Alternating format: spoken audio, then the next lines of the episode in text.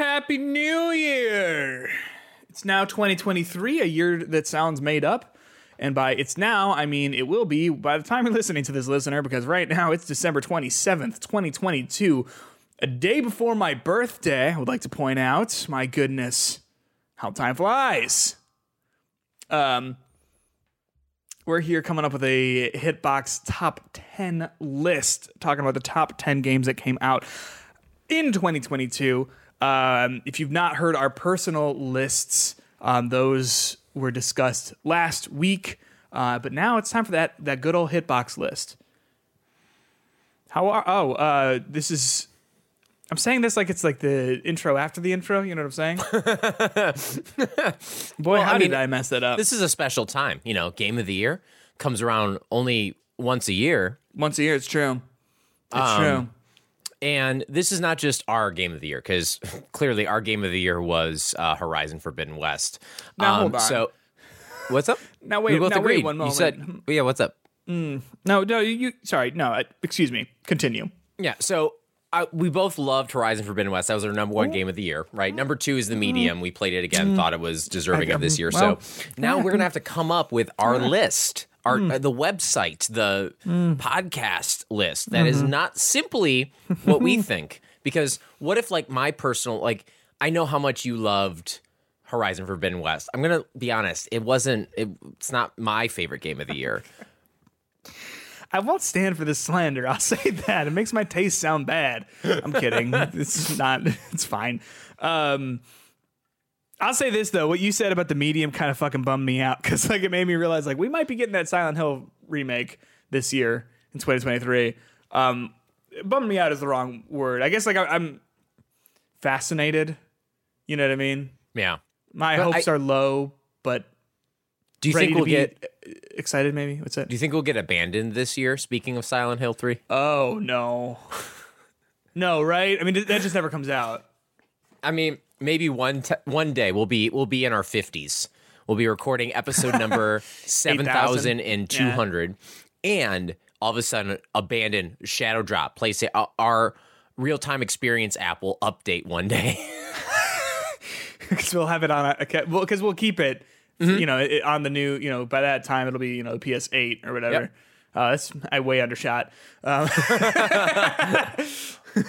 um yeah i don't i would say 2023 does not produce abandon oh, hold on here. We're on PS5, so a, a, a cycle will last. H- how many years do you think? For like eight years? For I the say next- eight yeah So we are two into this one, so that means six years for the PS5 six. So maybe you're not that far off. I am I am 32. I Yeah, will be I'm- 50. i guess that's true yeah okay i didn't botch it i didn't botch it Yeah, look at you. You did it. Not bots, it's hitbox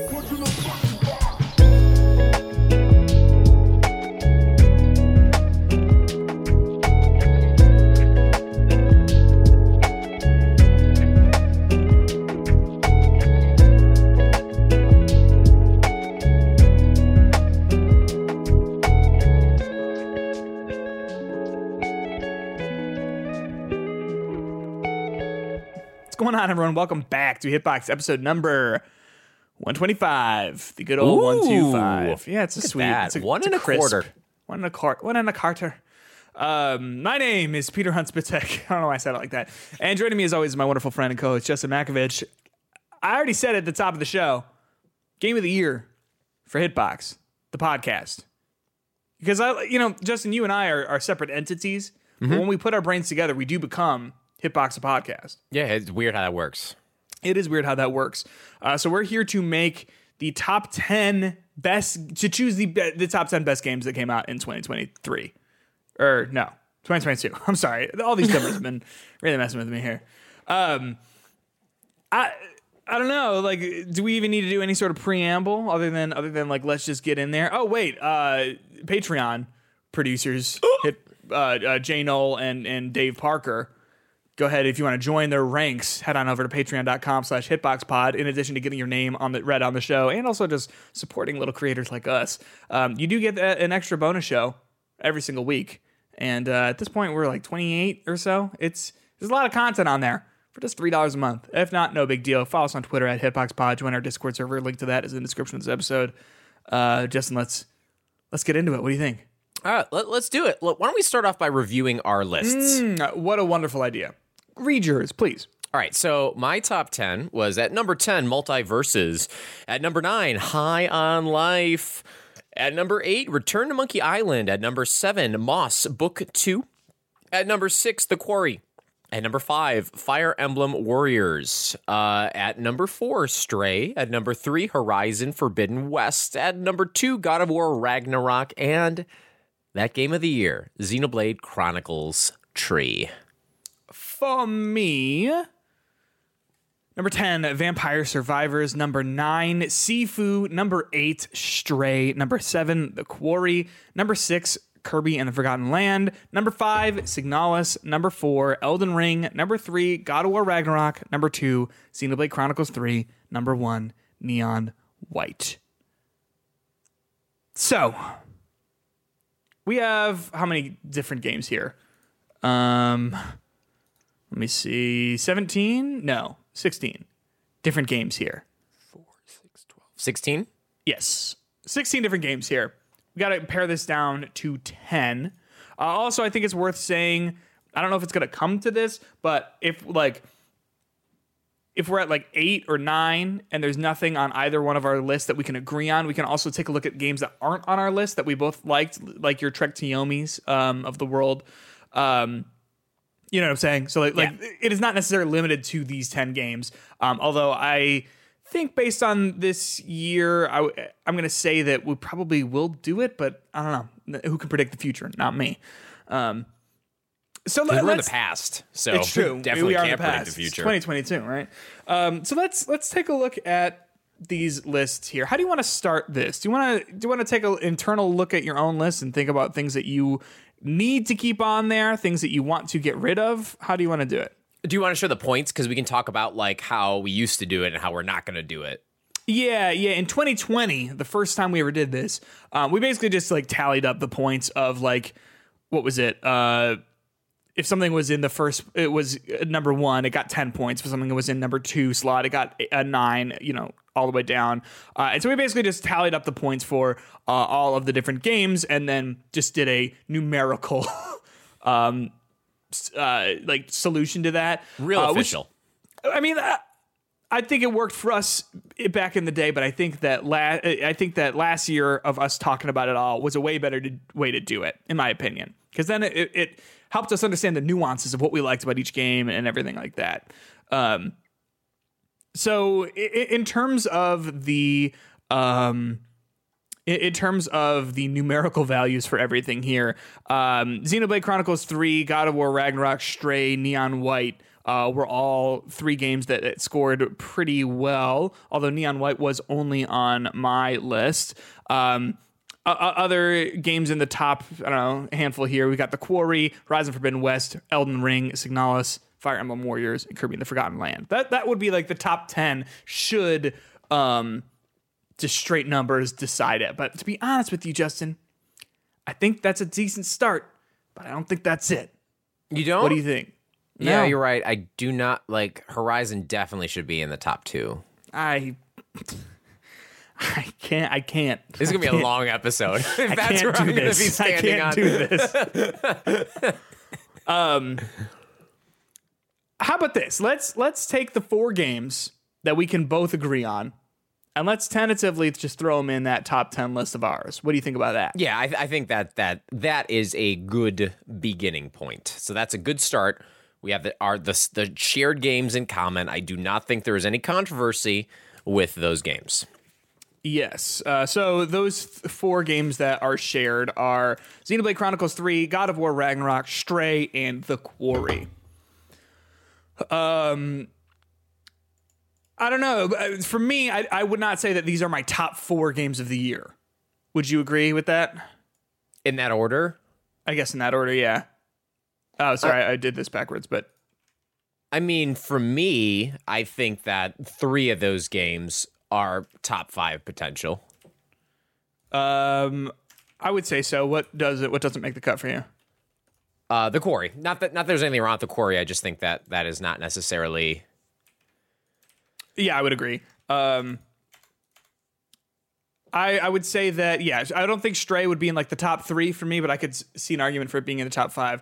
Um, the Quarry, yeah, I, I do love, but I don't. I wouldn't say it's in the top five. Although Xenoblade Chronicles Three and God of War Ragnarok, for me personally, based on the way that we have our lists, for me, Xenoblade Chronicles 3 was number two, God of War Ragnarok was number three. For you, uh, Xenoblade was number one, Ragnarok was number two. I'm fine with just calling it here, saying Xenoblade is number one, God of War is number two. Yeah, I don't. I don't foresee an argument where Xenoblade is not in the top two. Yeah. Um, and just because shared interest too, I think God of War is clearly number two as well. Yeah, so I, I- think like I know it might be a little anticlimactic for us to just have that like right out the gate, The but first thing we do, game of the year. but like I don't know, we like like I, I think if you listen to that last episode, like I think it's very clear why both of us love Xenoblade Chronicles Three as much as we do, uh, and why I think God of War why we both think God of War Ragnarok also deserves such a high sp- slot as well. Um, I, I think it'd be an interesting uh, conversation to like play to put to pit those two against each other and uh, like talk about why one is a why why Xenoblade Chronicles 3 is better than God of War in our minds, but I don't think we need to necessarily do that right here. no, yeah, we can. We can maybe. We'll, we'll we'll end with that. A nice discussion about two of the best games that came out in this year. Yeah, agreed, agreed. Um, so then, okay, so we've got Xenoblade Chronicles 3, God of War Ragnarok, Stray, and The Quarry. Before we try and like find places for Stray and The Quarry in terms of like this list, what are the other, what is that, six games you think that should be on this list? Uh, well, MultiVersus, High on Life, Return Okay, Monkey. okay. I guess I mean like, like, what games from your top ten do you think, if you had to compromise with me and let's say share three slots, what do you think really deserves to be up here? Um, I think uh, that my I think on my list from my side, the only really obvious one to put on there um, would be Return to Monkey Island. We can make an argument for that just because of like it was in your periphery and it's on my list too, and we both played it. I found Return to Monkey Island to be a delightful game, um, full of goofs and gaffs that was let down by its ending. Correct. Uh, so I, I we, we talked about that last week. Uh, I have no problem putting Return to Monkey Island on this list. I wouldn't say it would go particularly high. Um, like, like I don't think I would say I liked it more than The Quarry or Stray, but I, I think that Return to Monkey Island is a solid addition. Um, what do you think about that? Yeah. Yep. I think that works. And I mean, part of it too is like, and I think you did a good job, um, uh, kind of cueing me into some of these games. Like, I think like us both playing it is important to a certain point, like at least having some opinion on it. Yeah. Um, and with, I mean, that being said, it's not on my list, but I think it easily should go on this list. Would be Elden Ring. I, I go back and forth, right? Do you okay? Just a question, like like off the cuff. Do you like Elden Ring? And, and be honest, and, and I, I think it's fair either way based on what we've talked about with it. That, I mean, that's a tougher question than that because I don't think it's necessarily about me liking it or not, because it is my favorite Souls game. You liked it more than Bloodborne? It would be close. I I know you like that one a lot. I think Bloodborne. What I liked about Bloodborne um, is that it the combat is much quicker and it incentivizes aggressiveness in a way that I don't think these Souls games do. Um, and I think the overall like path to stuff made it easier to play to a certain point for me because you still had the kind of like Metroidvania style esqueness of it, and you really felt that in uh, Metroidvania is the wrong word, but like how the the puzzles, the the the mazes opened up in Yeah. Bloodborne, I think is more traditionally what I would associate with this with this genre. Um, but I think just the amount of stuff that you can do in Elden Ring and the times I got stuck in Bloodborne versus the time I got stuck in Elden Ring, like when you, you there's still many moments in Bloodborne where you get stuck that you just well, okay. Um, so I think on as a whole, I would say I could I would make the argument that Elden Ring is better. Okay. I, like I'm I'm I'm willing to put it on here. I just want to make sure that it's a game that you would stand by as being on this top 10. Yeah. You yeah, okay. Yeah, I think I, I I think I think it fits. I think it, it is. I mean, I, I put a significant amount of time in the game this year. I think it is a good game. I think for, it, my my negatives on the game have a lot to do with it's nothing I haven't seen before, and maybe Sure. I'm still crazy with this, but like I don't think it's like this revolutionary game the way that another game has been revolutionary. I think it's the pinnacle of this genre of game. Um, more so than anything, and I've played enough of those games in my life that I think it's hard for me not to put that on on my list. I, I don't think you're wrong for thinking that. Um, uh, like I, I disagree about like the innovation or whatever, but I don't think that you're wrong or even alone in thinking that it's it's not as innovative as as people like me Yeah, seem and, to say. and like I don't hate it. It's just like when No, I'm no, no. looking at my top ten list, it wasn't a game that I I look back at with oh that was really cool, unique, or that wasn't a that wasn't a Mm-hmm. moment in my year of games the same way that these other ones were. Like MultiVersus, yeah, I've retired. I've I've hung up the the boxing gloves for MultiVersus. Right. Um, but the time I did spend with that was much more engaged than it was with Elden Ring. Sure, sure. Um, I'm looking through my list here. I'm just thinking of like things that I could cut. Um, th- like in, in terms of like coming up with our top ten. I think Kirby and the Forgotten Land is probably one that you have no interest in. Yes. because I know we talked about that, right? Like, and and you thought it was fine, but like not anything to write home about. Yeah. yeah. Okay. So I think I think that one's good to to retire as well. Um, similarly, Vampire Survivors. Did you play that at all? No, but I don't think I ever want to. Yeah, I- I think uh, like I'm fine with recognizing I like that game a lot, but um, it does not need to go on our collective list. Um, what else is on here? Sifu ne- should be on the list. You think Sifu should, should come on our list? Yeah, I mean it was my number eleven ish. Yeah, okay. I can take that. Um, let me throw that guy on there. Yeah, well, I mean, what a what a what a fun game. We we talked about it a little bit last week. Um, it, it feels unique. I don't know, like in the way that it approaches its combat and its mechanics, and just says learn them. You know, and I know that some people are not going to like that. Uh, although it is cool that they did add um, a whole heap of accessibility and customization options for for players um, in the updates since it came out.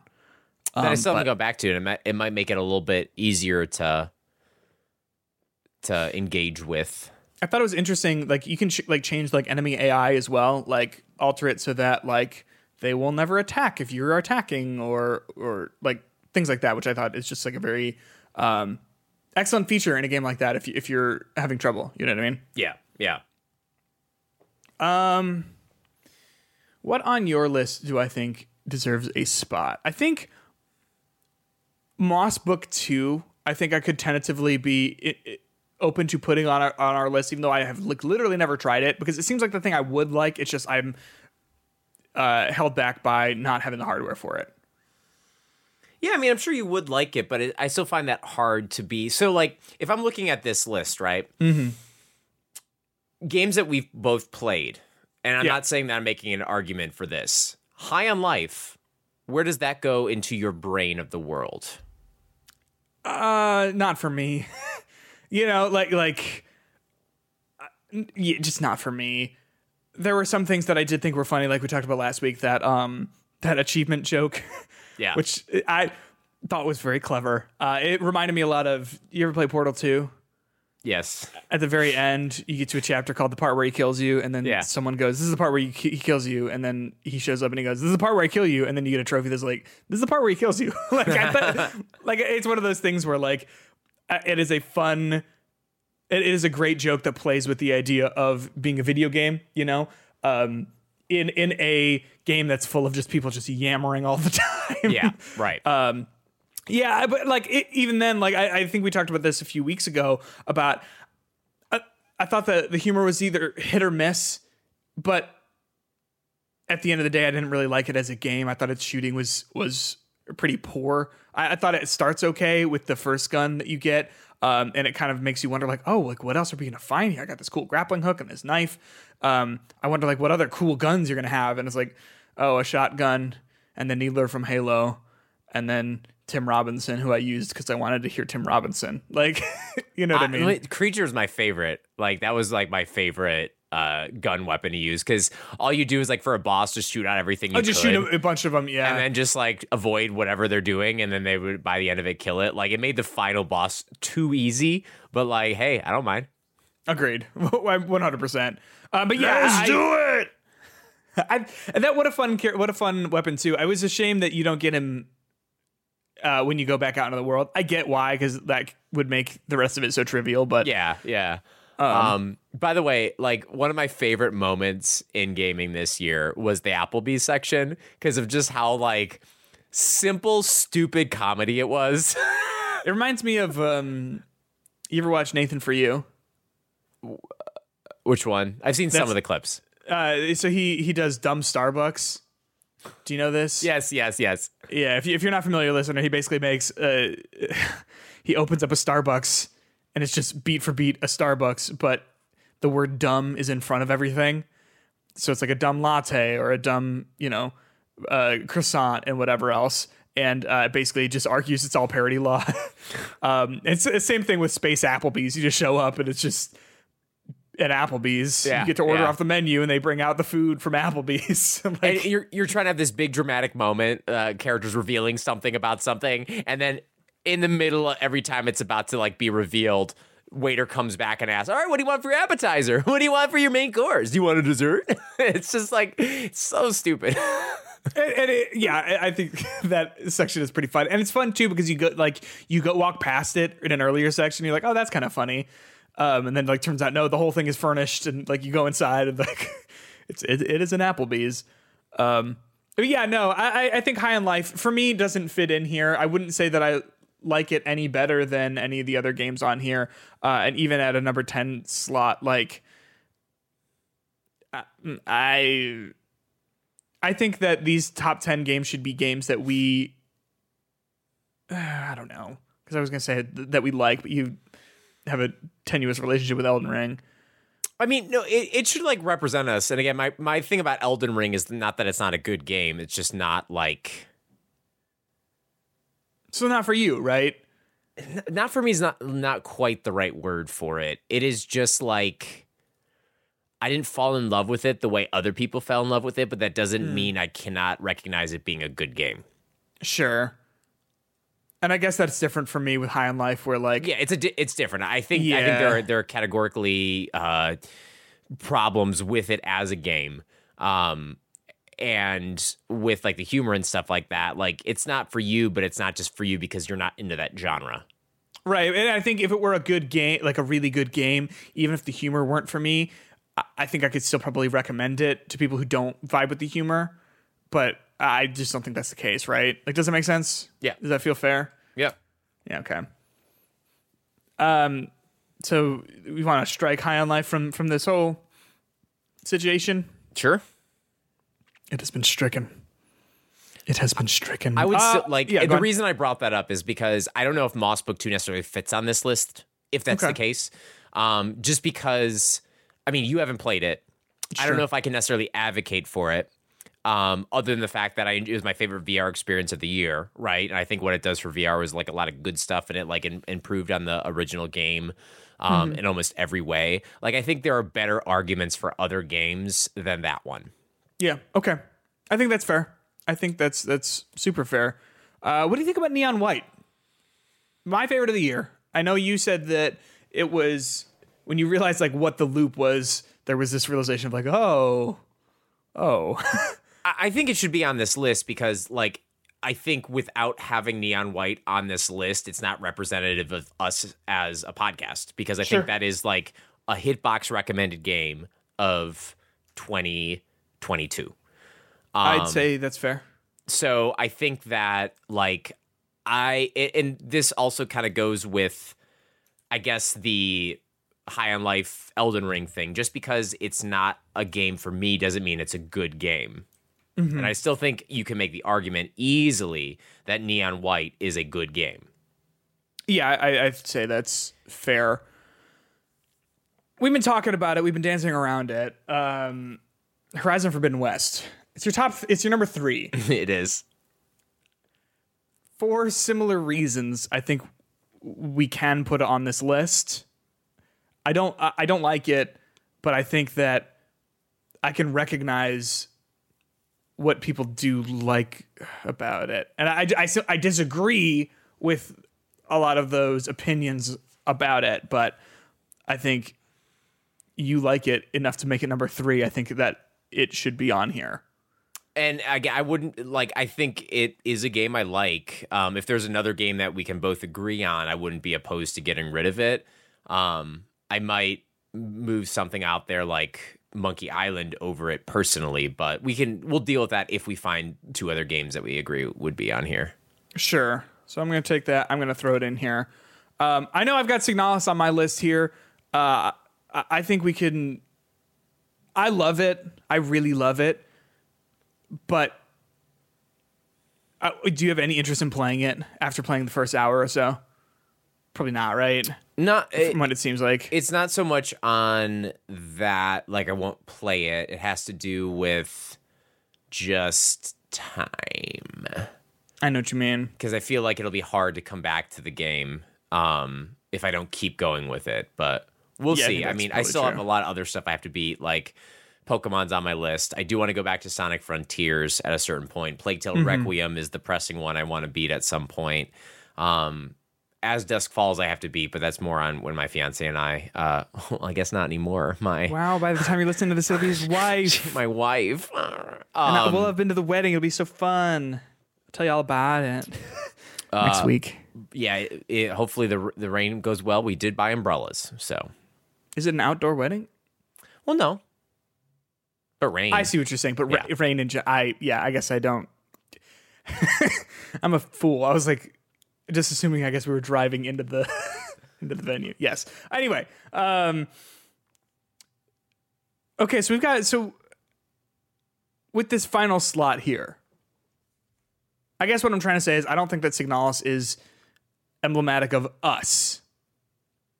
I think Signalis is emblematic of me in terms of my tastes. Mm, Yeah, but I don't necessarily disagree with it being on the on the list because I I mean, I was vibing with it so far, and there's nothing that would stop me from doing it. I don't think like Signalis would be a bad one to have on that list per se. Okay. Do we want to put it on there and then try and figure out where things go? We could. There, there, there's a couple other things to talk about too. So why don't you Yeah, just throw do. Signalis on that bad boy, Okay. and then I'm gonna look at my list Yeah. Of games I played this year. And then if you can look at the g- games that you have played this year, anything that you think we could make a valid argument for on that list, even if it wasn't in our initial top 10, but a game that you think like Hitbox recommends this game. Okay. So the only one on my list um, that I think would fit that description for me would potentially be Trek to Yomi. Yep. and I think that's where the list ends for me at least. Because other games that I, that I've played, Overwatch Two, Sonic Frontiers, um, Plague Tale Requiem, Nobody Saves the World, Tunic, As Dusk Falls, Pokemon Legends Arceus, Lego Star Wars Skywalker Saga, Splatoon Three, Pokemon Scarlet, Trek to Yomi. Yeah, I, I think Trek to Yomi is a game I would recommend. I know you'd recommend. Um, yeah, because for me, I'm looking on here and like I don't know. like there was a lot of stuff that I didn't really didn't vibe with. I can't believe that Rainbow Six Extraction came out this year. That like that feels like one whole full lifetime ago. yeah. Same with Crossfire X. Oh my gosh. Um, yeah, I don't know. Like Ghostwire Tokyo. Did you play that? No, I don't think so. Right? Mm-mm. And even that, I, I don't think it is spectacular. Um, Shredder's Revenge. Did you touch that at all? No, you didn't. Right? We talked about that last week. No. Okay. Could you make an argument for that game in any way? Uh, yeah, but not over what we have. Yeah. Do you know what I mean? Like like Because because right now we've played all the games. We've both played all the games on the list. Uh, yeah. Oh, weird. Look at that. Um, uh, like i- immortality, but I don't uh, like. I don't. Did Would you that play have been that? on your list at any No. point? Like, is that even an honorable mention? No. Um, I was really into it. What, what for like the first two hours, and then like at hour three, it was like you got the ending. You figured it out. And I was like, what? Did I? I did. You know, like the uh, no. Um. Yeah, I think that's it. All right, so yeah, if that's the case, let's open a new sheet up here at the bottom. It'll be sheet two. yeah, I see it. Um, I'm also going to add uh, Trek to Yomi on here just to have that extra one for purpose of conversation. Yeah. Um, Can I just say I really admire your Excel or I guess Google Sheets skills because it's something I don't have. uh, it, it's even not that great. I tried to. I don't know if you can hear this. My coffee mug is just hissing. oh, is it about to explode? I wouldn't put that by your face. anyway, um, I, I try to do something that would have a barcode, like scan something and like mm-hmm. like a like a scanner, scan something, and then change the sheet based on the result that came in. Turns out you can only do that stuff on Excel. I'm one of those those hmm. spreadsheet people that knows the difference between sheets and Excel, and I hate both of them because of that. I understand. I don't, but I understand. That's like half of I didn't go to business school. I'm an English major, but half of business mm-hmm. school is probably like spreadsheets 101 I guess that makes sense. and 102. Yeah. 10- 102 is for Excel. 101 is for Google Sheets. Anyway, you were saying for the sake of conversation, you said you were saying something. Uh, oh, tr- we're adding Trek to Yomi there just to have it on there. So we have 11. These are the 11 games that we have, and then trying to organize and think about what which of these to do here. So, all right, we have our one and two locked in. To help make this a little bit more manageable when we're looking at this, I'm going to move this over, and I'm going to copy, and I'm going to paste. Um, I'm going to The remaining games. the remaining games there. And then I'm going to get rid of these games. And then we can kind of move them over I see. I see. as we're going through. Okay. Okay. So I think I, I, I think this is rough, but I think the best way to start is going to be with the top five. If we can get a top five, I think we can then kind of like bang through um, the rest Everything else. Yeah. and try to eliminate them. Um, so with that, which games are not a top five game? Return to Monkey Island for me. Uh, Horizon Forbidden West for me. Um, The Quarry for me. And how many is that? Um, a Sifu for me. And then I think because I need what just three total here. Um, Stray for me. How did Okay. Trek to Yomi get in here? and then Trek to Yomi, I guess. Okay.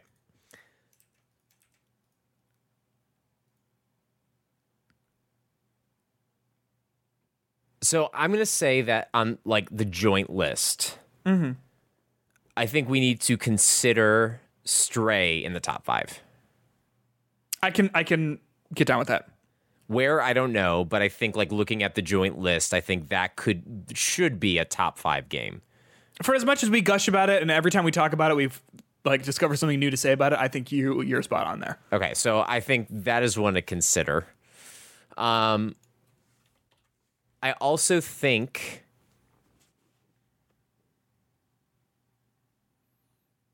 Elden Ring could sit at that five spot. Let me say this, Justin. I like Elden Ring a lot. But for the what the things we disagree about it on, I think to me it means that it's in the bottom five. And I'm willing to I'm willing to say that and let that be what it is if that's how you actually feel about it. Well, it, the only the only reason I say it could be at a five is because if I'm looking at these other games here, Mm-hmm. um, I'm trying to like, let, and let's just say like I- I'm gonna put temporarily put Stray in the three spot. Just Yeah, do it. It's there. We're in Yeah. three. We're- We can move it. We need two more games to go in that spot. Mm-hmm. Right? It's not going to be Horizon.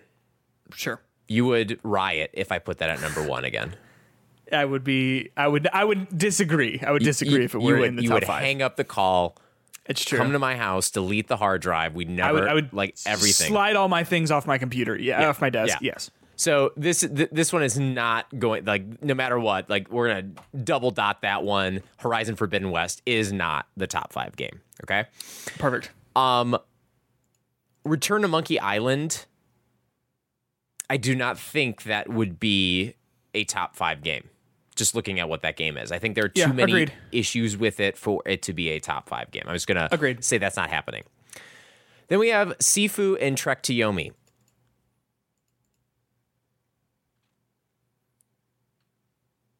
If I had to go, if I had to say which one I like more, I'd go Sifu.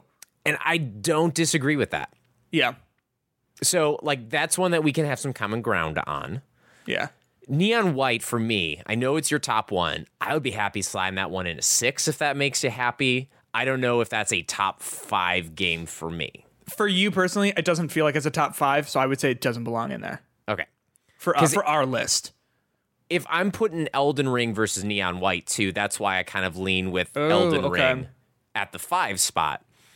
Because I feel like there's some merit to having Elden Ring in the top five. Sure. Because I think it was high for you. What was it four? It was potentially 10th for me if it wasn't for MultiVersus.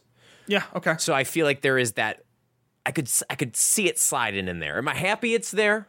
I'm furious. I have You already wrote Miyazaki. I I had my uh, Rasta Farian homeboy Bill Clinton on speed dial. What what was it? Dude, I didn't know what you were saying. It was uh, my uh, uh, Reformed Orthodox Yeah, rabbi. my, my reformed Dog, I was like, Orthodox what the fuck are rabbi, you Bill saying? Clinton. Like yes. Okay. Got it. Um, now the question is, do you think the quarry could fit in the top in the top five? five.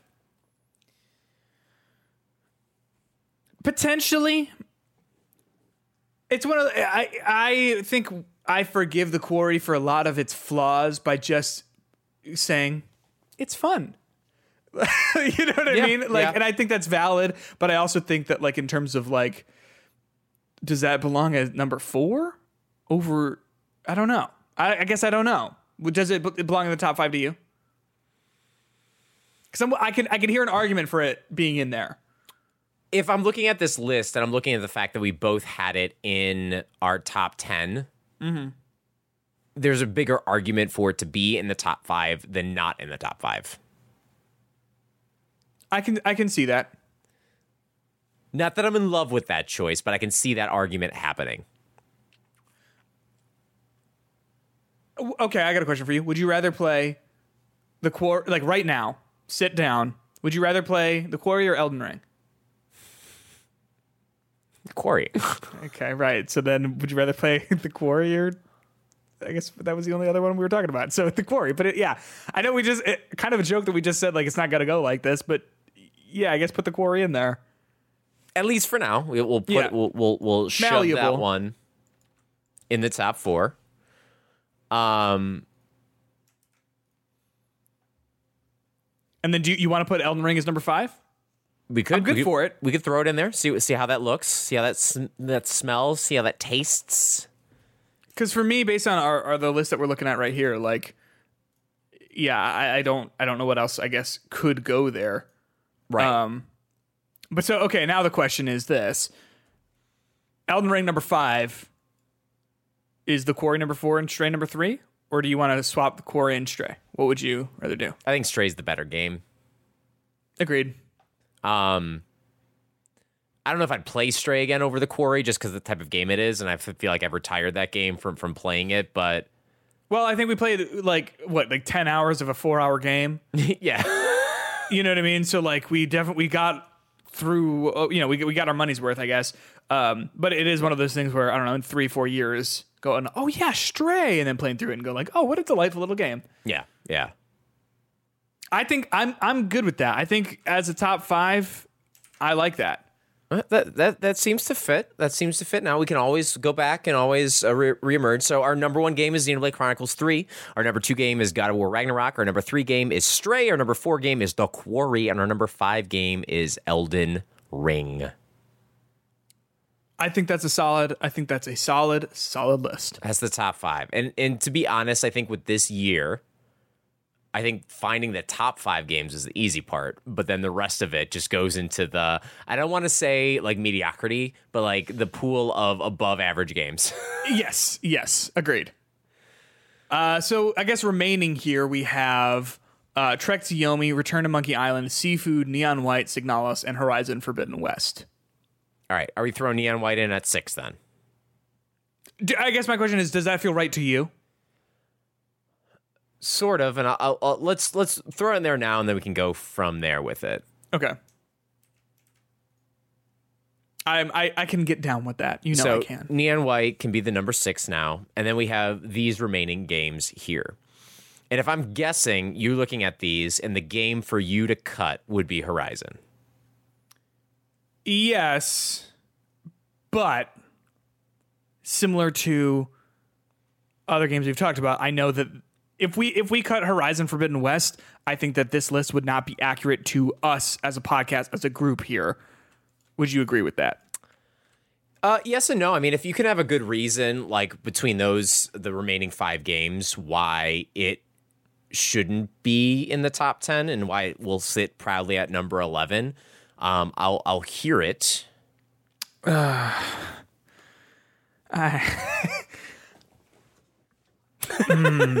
All right, this is this is your chance, Peter. I I, I guess what like I I am not nervous to, but uh, reluctant to maybe to do that, just because like I know that you do like it, you know, and I know that you like it enough to put it as your number three. Um, and and I could talk about why I think uh, these other four games are better than it. Um, but I, okay, here's here's what I think it is. I think Horizon Forbidden West is bloated and fatty. I think there's not an ounce of fat on Signalis, on Sifu. There's some fat on Return to Monkey Island, and there's some fat on Trek.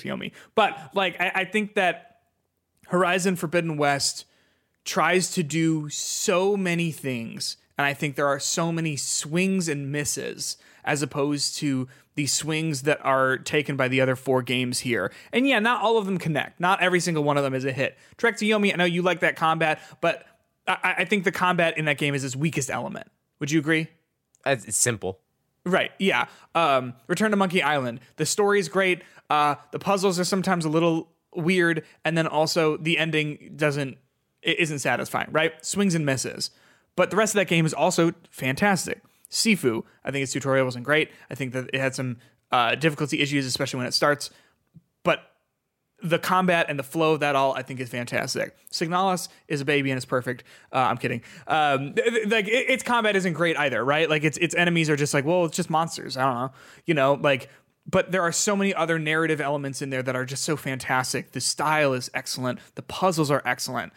Horizon Forbidden West for me, I think it is okay at most of the things that it tries to do. Its combat is okay, but at the end of the day, I find it much more frustrating than anything else. Its exploration is okay, but actually moving around that world, I think, feels bad. I think that Aloy feels like weird to move, and, and her, her momentum's really weird. And uh, I, I think its story is okay in concept. I like it. In like a summary, if I read a summary of a girl try, you know, has to go and save the world from the richest one percent of the entire Earth's former population. Wow, what a great story! But I think in execution, it's fine. Its writing, I think, is fine. D- does that make sense? Mm-hmm. And I don't mean to rag on it like that. Um, but I, I think that in terms of like the ratio of swings and misses, I think Horizon Forbidden West has the most misses out of all these games. So That said, it's a bigger, longer game. So I don't know how that yeah, yeah, yeah. plays It's, into it, but it's one of those open world games. It's one of those games. Um, On this list, if Mm-hmm. you were to put one of these games on this list, what would it be?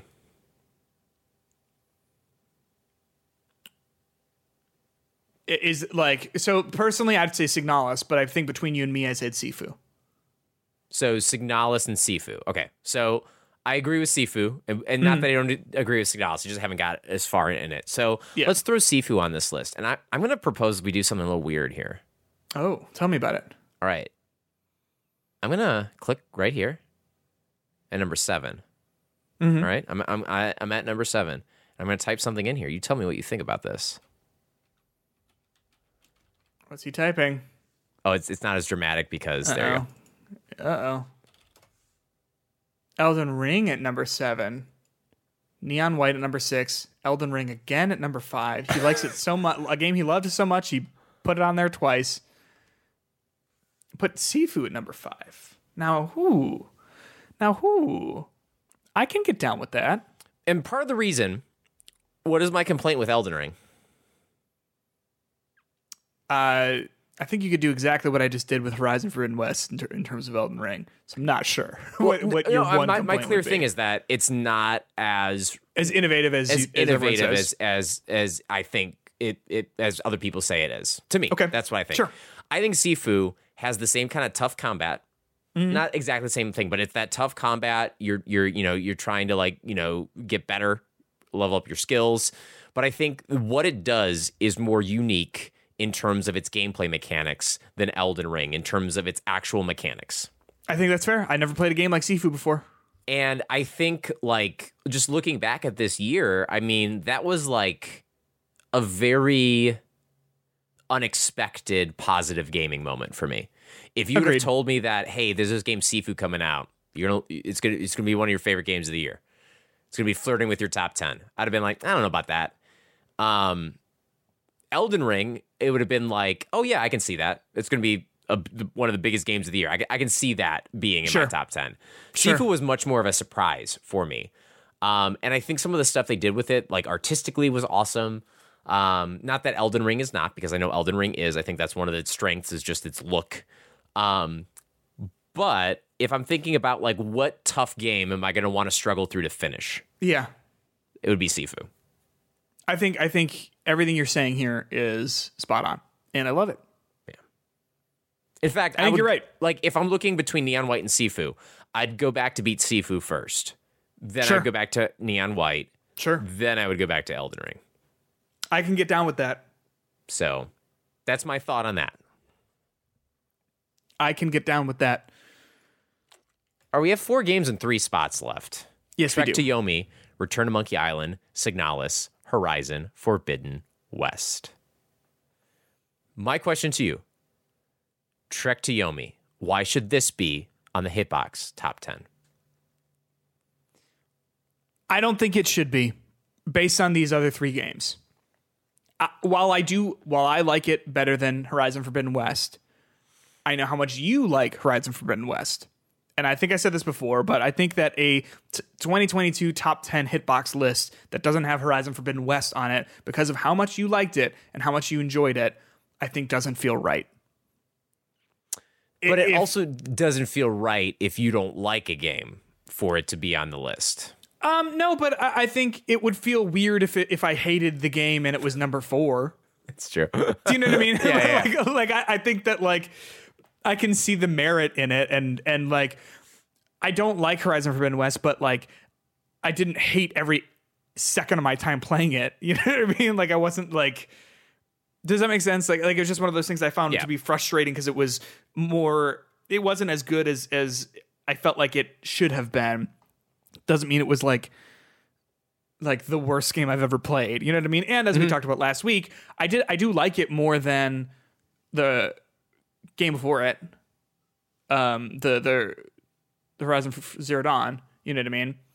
Um, also, Horizon Forbidden West is a much better title than Zero Dawn. Not that Zero Dawn's a bad title, but like I really like the Horizon Forbidden West. Good title. Good job, guys. and that's a compliment. I'm like, I'm trying here, guys.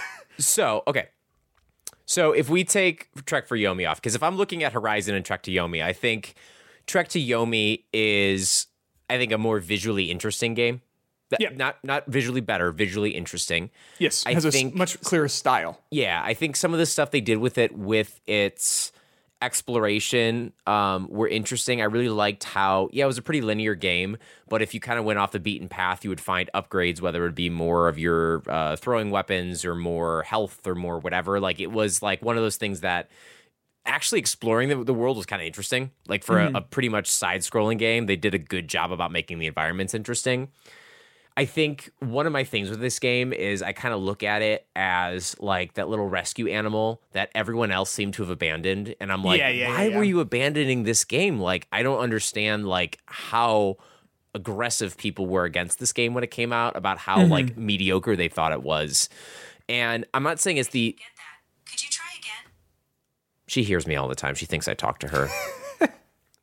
but like I, I I did not think of it as being an average game. I didn't think of it as being a like just an okay game. I thought what it was was really cool. I thought the story itself was really cool.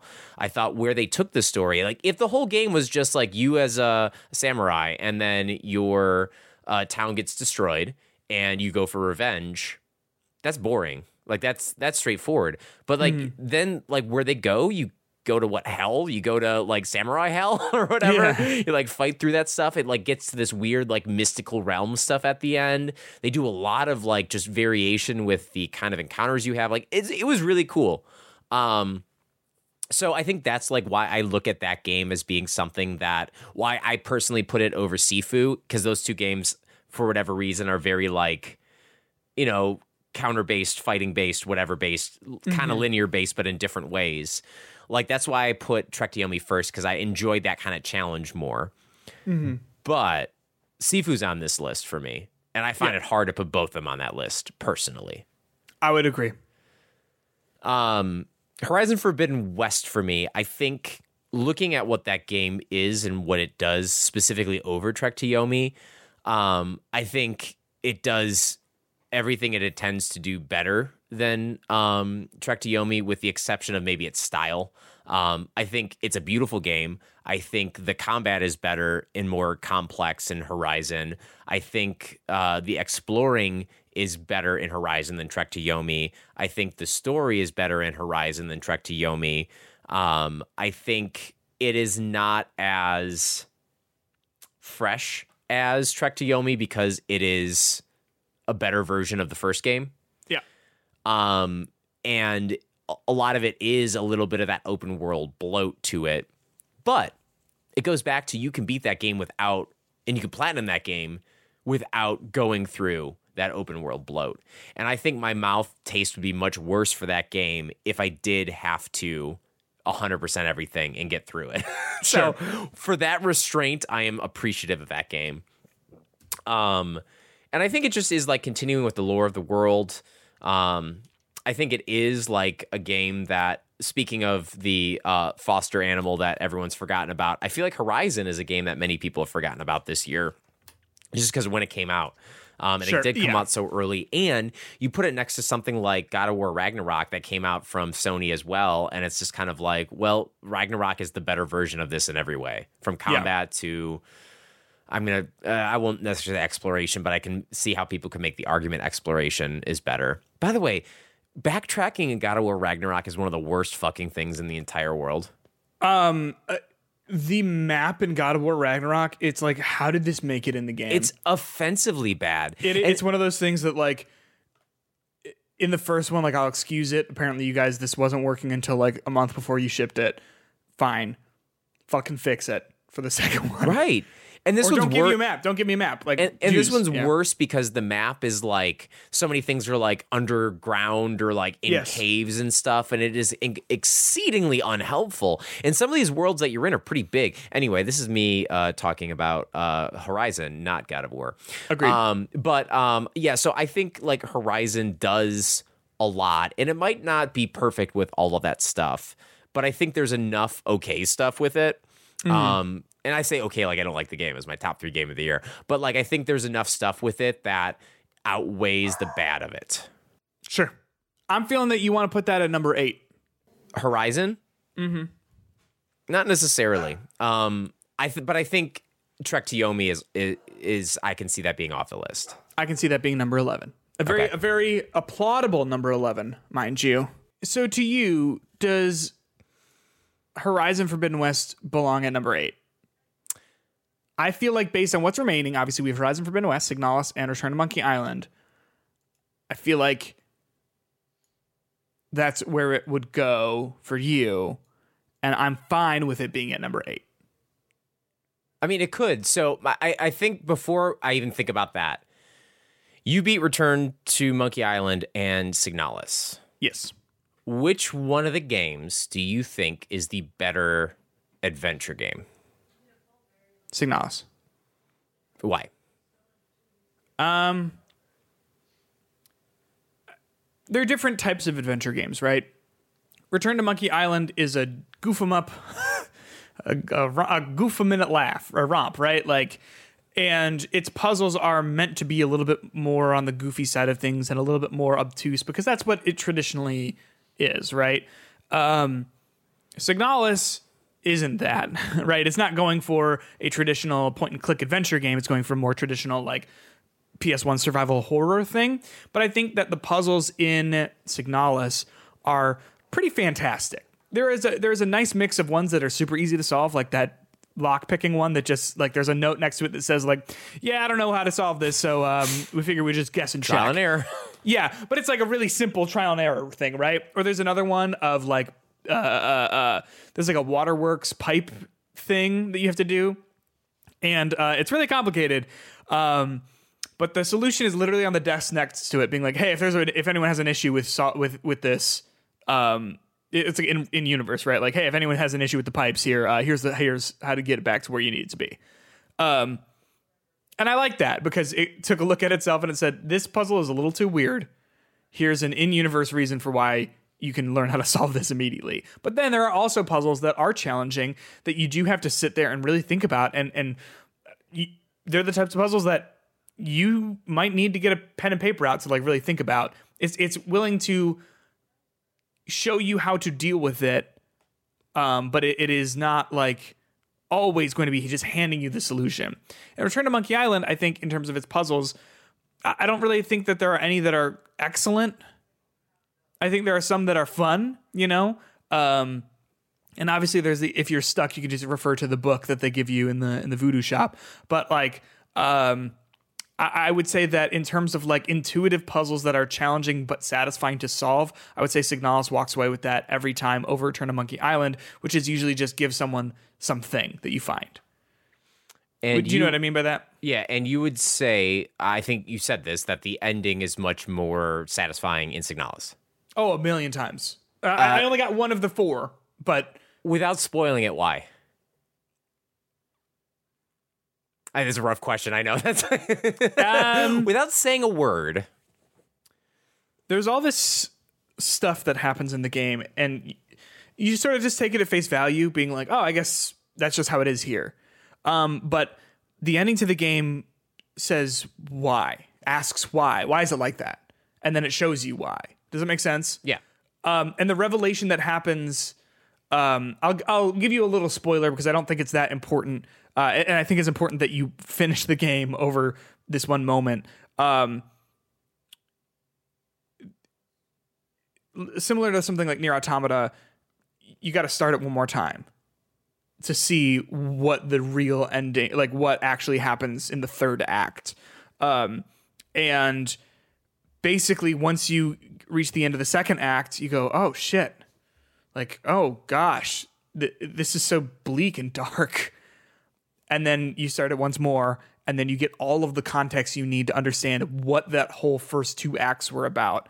And then the third act is about like resolving it and making peace with it. Whereas return to monkey island goes up and up and up and up and you're so excited to see what happens and then just doesn't do anything with that. Does that make sense? Yeah, yeah. All right.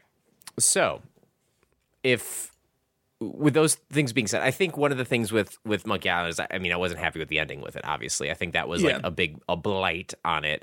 That I think is like looking back at it, just kind of like that is one of the problems with that game. Like, it's a good game, but I feel like I need to be like, it's a good game, but the ending.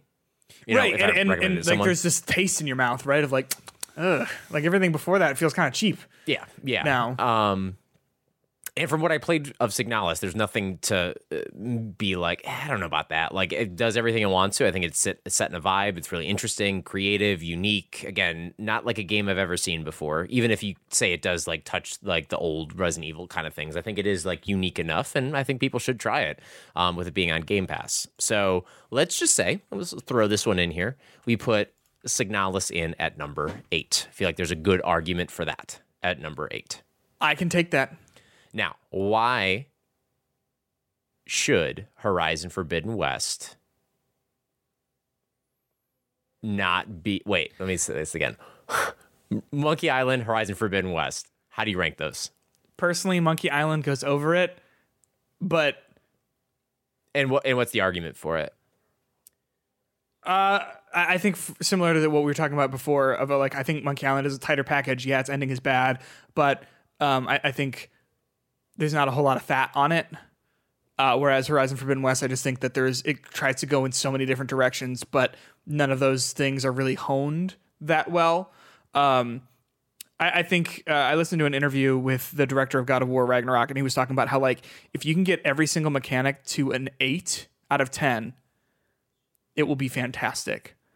And so it's it's worth it's what it's much uh, more worth your time to spend time working on something ra- raising something from a six out of ten to an eight out of ten than it is bringing an eight out of ten to a ten out of ten.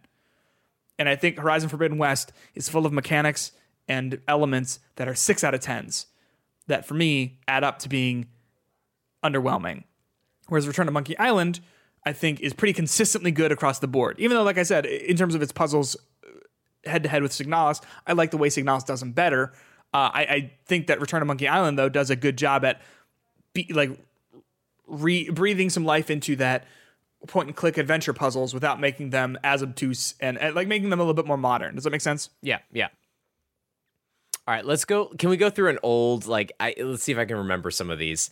The old school rankings of, like you remember at the end of it. I don't know if it was IGN reviews, but they have they review it like points based on different things other than just like its overall score. They do like audio and sound design, visual, Oh, sure. whatever Yeah, design. yeah. Let's try to do that. Um, let's go story, gameplay, design, Of what? graphics. Like like visuals? Yeah. Okay. Yeah. Uh, yeah, visuals. Uh, is there another one? Um, audio. I guess that doesn't matter. I mean, like it matters, I mean, but yeah, not really. All right. So, story. What has the better story? I, I'm Uh, gonna say I'm gonna say the eight out of ten story is Horizon over Monkey Island because I think Monkey Island just ends. Yeah, I think that Monkey Island just really lets itself down with its story. Yeah. Yep. And even though I really liked everything else that was going on with it, the fact that there's no like I liked it, but it didn't decide anything. Yeah. Yeah. All right. Gameplay. The moment to moment gameplay. I think Horizon Forbidden West feels clunky and it's hard to and doesn't feel good. like I, anytime I got killed in that game, I never felt like it was for. I never felt like I had the proper tools to take care of things, um, and I felt like giving me a bow and arrow, while it is a cool idea to fight dinosaurs with bow and arrow, it doesn't feel like a the proper. Um. Like. It felt like Aloy was not the right character, or like her abilities were not the right ones for the combat scenarios that they gave you because all those dinosaurs um, they use melee combat but your primary way of attacking is all ranged stuff so you have to like you're constantly like running away and like trying to like get back because when they're right on top of you you can't aim very well and monkey island while that game is a very different um, Gameplay. Yeah. like i think that um, it does a good job of guiding you what to do as you walk around and talk to people um, and i think that stuff works really well and is properly suited for it but i don't know i yeah i don't know i know that i think i'm probably alone with the forbidden west not liking that stuff Yeah, I just think I think the combat like I think the combat is good in Horizon. I think like it's interesting. I think it's fast. I think like your moment to moment stuff about like breaking down the machine stuff is like an interesting mechanic that I think they Agreed. really like honed from the first game. Um, I think you know the art of scanning, finding, getting the right element, finding the right weapon, making sure that you have enough bows that have like the right kind of elements. I feel like that is a more engaging dance. I agree that I feel like sometimes you just don't feel powerful enough for enemies that you feel like you should be able to do, and it becomes a lot of like chip damage, kind of like just lasts way too long for no reason in particular. But like I could make that same argument for God of War that I feel like a lot of sometimes the God of War combat just feels like you're chipping away and then it hits you like twice and then you die and you're like "Li- literally man give me story mode dude like, like it doesn't make any sense how that happened um but I think the gameplay for Monkey Island itself I think I don't want to sound like I, I don't like the game I just don't know like the gameplay is the story It's just like a lot simpler. Yeah, it's, it's yeah. gameplay is the story for me. Um, and I feel like that is I don't play Monkey Island because of the game play. Yeah. Um, the puzzles itself and like thinking through those is part of the gameplay, but I just don't know if that to me is like the end all be all of that game, which is why we don't rank games on these categories, obviously. Right, yeah. Uh, visuals. You were talking about the visuals in uh, Horizon versus God of War. Was that uh, was that before we started recording? Yeah, we weren't talking that wasn't recorded. Okay, so so before we started recording, we were talking about that, and I and I was having trouble thinking about this because I think like just screenshot wise, I think Horizon is a better looking game because it's more like grounded in reality, but like there is more interesting design and visuals in God of War. I, I would say that Horizon looks really good in screenshots, but in motion I don't think looks very good. I think the Uh, faces don't look very good. I, I think they look okay, like pretty good. Like I, I think they look really good, but I think when compared to God of War Ragnarok, it fucking blows it out of the water. Um, that said, compared to Monkey Island, um, while Horizon Forbidden West is an extraordinarily like has extreme visual fidelity, um, I don't. It doesn't have like a specific art style necessarily. It has like design styles in terms of like the costumes and whatever. But I think Return to Monkey Island makes a very very bold um, visual style that I kind of love.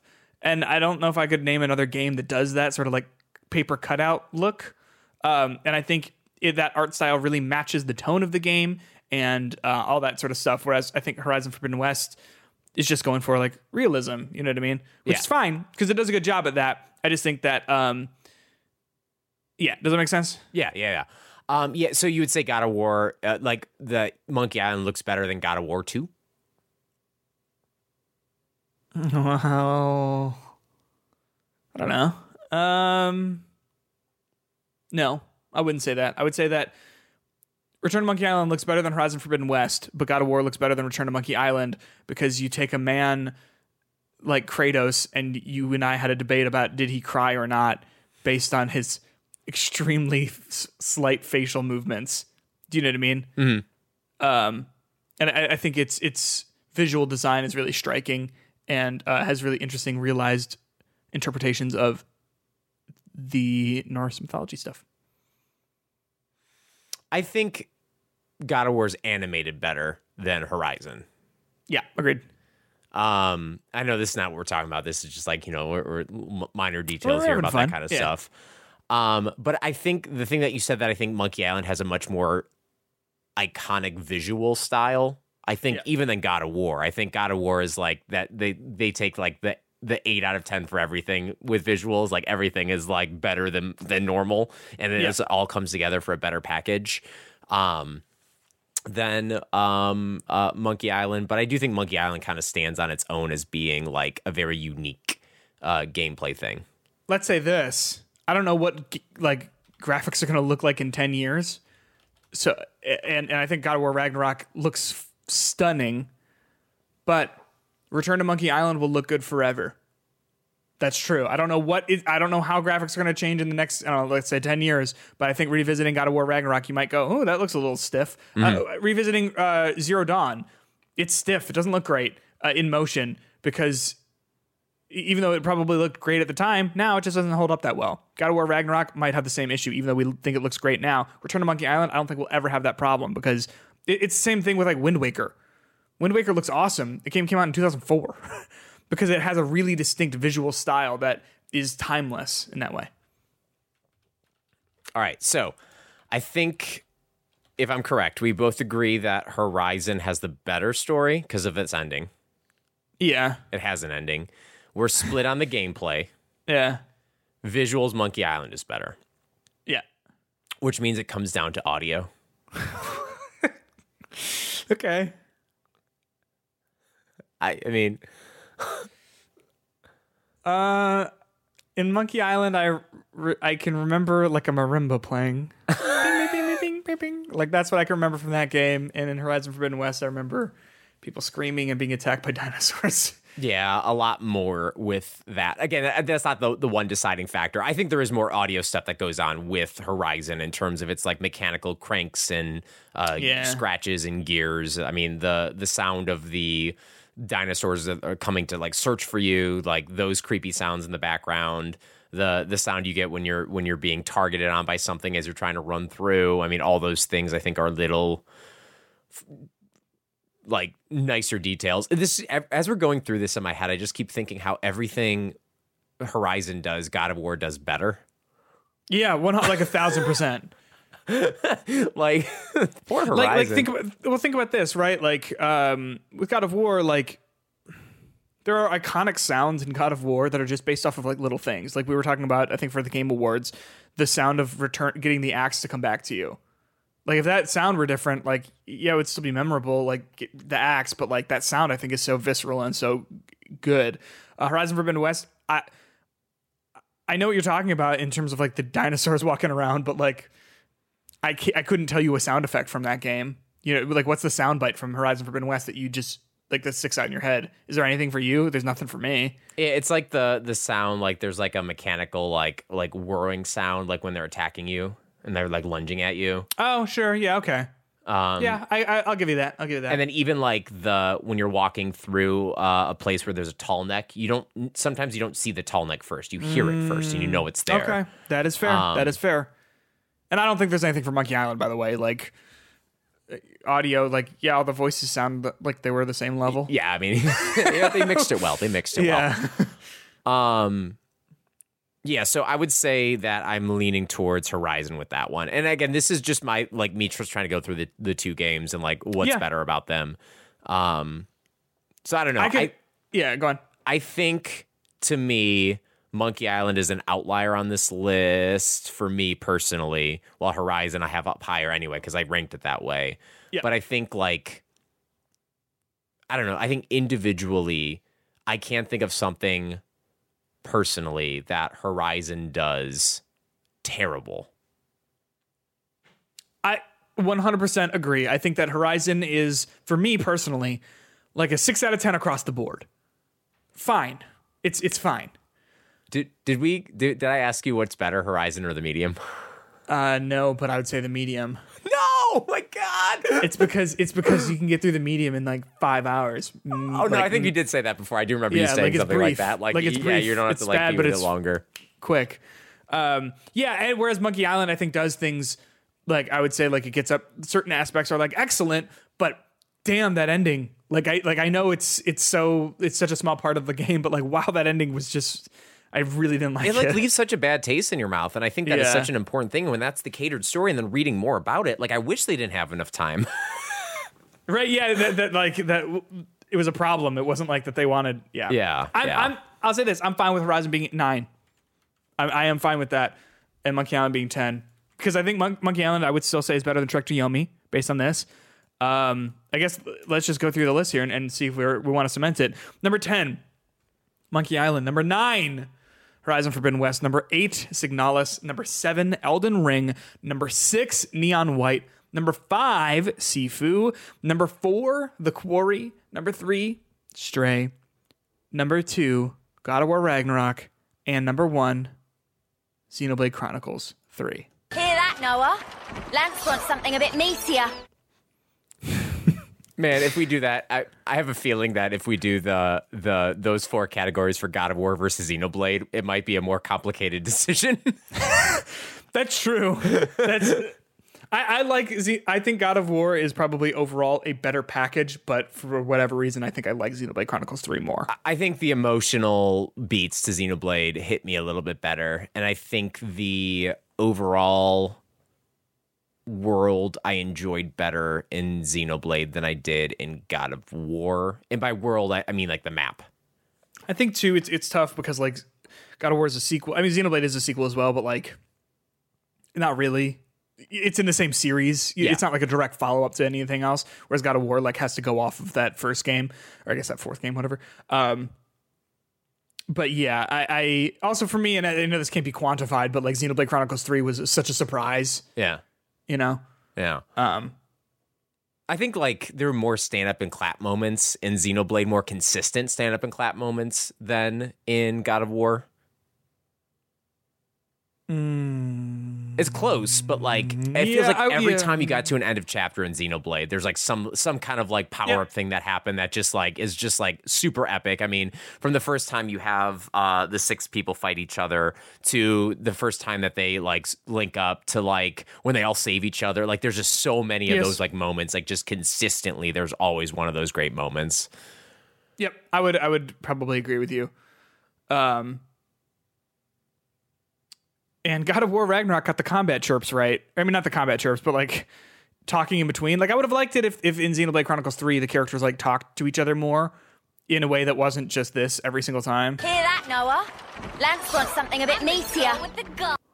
With the. I'm the girl with the gun. Like just over and over again. Whereas like God of War, it always felt like there was like a lot that they had to say, you know what I mean? Like I think there's about nines on almost everything with Xenoblade 3 except for the dialogue in between combat encounters. That is like a like- clear I'm the one. girl with the gun. yeah, just Yeah. like okay. That's a clear one. Um, or also like uh, in Xenoblade Chronicles Three, uh, Noah will sometimes be like, "I don't want to do this." L- Like, like, you are you sure you want to do this? Like to the enemies, and it's like a it's like a slime, or it'll be or it'll be like a like an alligator, and it'll be like, "Back the fuck up! I don't want to do this, man." it's like, it's like, no, it, it's not it's not in your way. I don't want to do this, but you're in our way. like, You can walk the other way. It's an open world. It's, It's a big world. turtle. It's a turtle. Leave it alone, man. It's Yeah. funny because like looking at those two, like it's like with God of War, like I just like don't know like what the thing is with it. Like why don't I love it more? I think it's I- I don't because know. I honestly think it's just because it's not something like when I like it I am like consistently engaged with it. And I know this Mm-hmm. sounds stupid. Like you don't like something that you're engaged with for 50 hours. Yeah, no, I want I don't want to be engaged for something for 50 hours. I think I think there is um like value in something that's can, that can be like brief, right? Or, or or something that like knows when to when to call it. Uh, and if you weren't like engrossed in that story, then I think that you might like I don't I don't think it's entirely wrong to think like oh this was a little too long and the fact that they're always talking was like a little too much for me. Like I, I don't think that that's wrong. Yeah, yeah, yeah. Um, I also do think that the moment to moment development of characters and everything works better in Xenoblade, with the exception of Kratos and Atreus, which I think they do a really good job of pacing that relationship out consistently. Yeah, I, I thought that was excellent. Um, yeah, I'm trying to think. I, I really liked the like the developing relationship of um, Atreus and uh, the other people he was with. Like like whenever he was following them around, like I thought him and Thrud was was great. Uh, I thought him and Thor. I thought Thor was just awesome. Like in in uh, Muspelheim and uh, the Ice one That's the one, one that is. Yeah, that's the one when he when he what? like disappears. Him and Thor. Like the turning Thor point. disappear? Yeah. Oh, yeah, yeah. Where, Yeah. where he uses the Sindri rock to get Yeah, back yeah. home and everything. Yeah. I think I wish that it really feels like in the latter half of the game it becomes Kratos' story again and not Atreus's. When I thought they did a good job of balancing it in the first part, because I feel like a lot of those Agreed. relationships just kind of like flutter away. Like even with um, Sindri and Atreus' relationship, that just kind of doesn't resolve in any way. And not that that relationship resolves with anyone, but like the story ends with that one and Kratos specifically. It doesn't feel final or finished when you're when you're doing thinking about him and uh, Atreus. Yeah, because you do have that moment, that final moment with Kratos and Sindri, right? At, In Yeah. that like final credit scene, um, where like you do realize, like, no, he is maybe not ever gonna come back. Yeah. You, like, like he is, he is truly, truly devastated and destroyed. And whereas the final scene between him and Atreus, I guess, is them when he smashes the rock at the very end, but like that wasn't a scene between the two of them. You know what I mean? Whereas like Yeah. really, really, the final scene between the two of them was in uh, Brok's workshop in Tyr, the the center of the Lakes of the Nine. You know what I'm talking Yeah. about? Yeah. yeah. and and he just like tries to apologize and and he doesn't hear him. But it Yep. feels like there was more of that to be said. But Yeah, it feels like that Yeah, you just never needed one of it. those cutscenes instead of just dialogue. yeah, But yeah, again, splitting hairs, I think both games are great.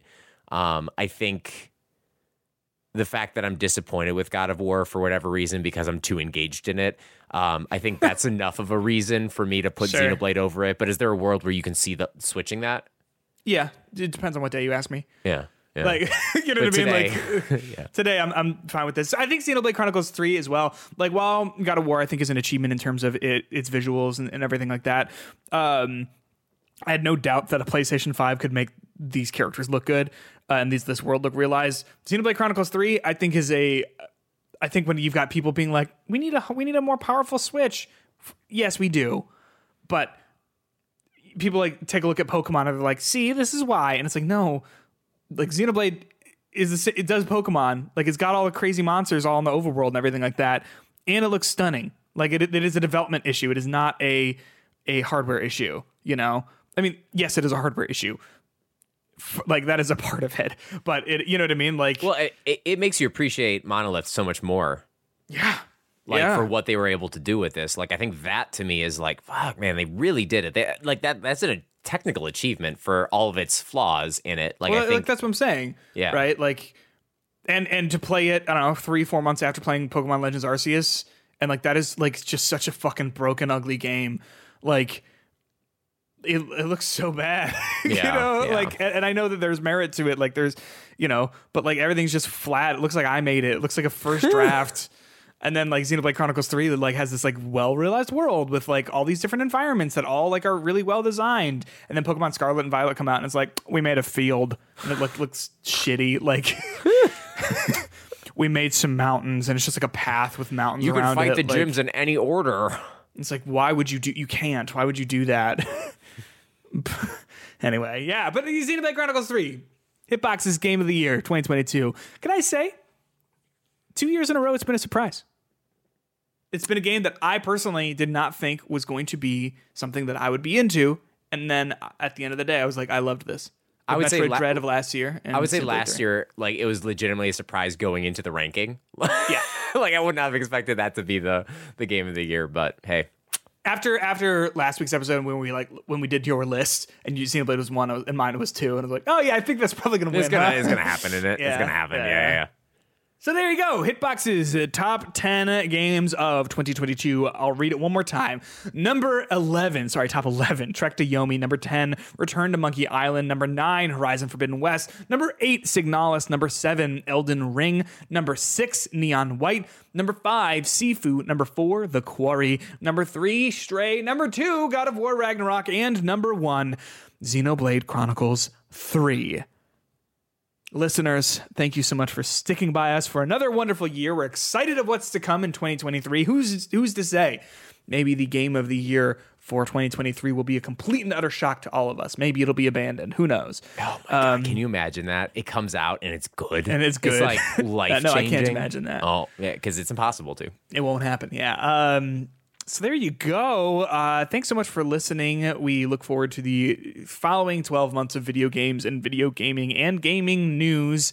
Uh, if you are interested in becoming a Patreon supporter of our show, go ahead head on over to patreon.com slash hitboxpod. You can donate $1 a month, be a podcast producer, or donate $3 a month like our deluxe podcast producers, Dave, Parker, and Jay Knoll. Getting bonus episodes every single week. It's not a terrible deal, I'll be honest with you. Not at all. It's not not at all. And you get all the bonus episodes from the weeks before.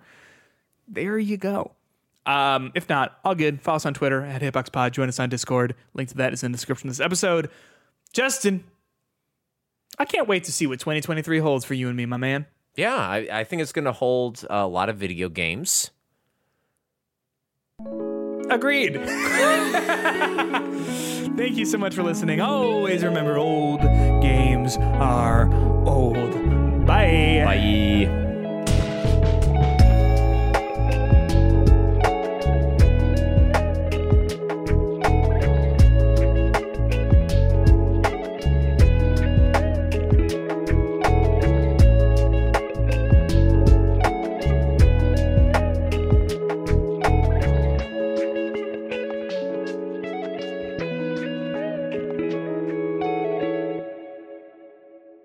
Stop recording.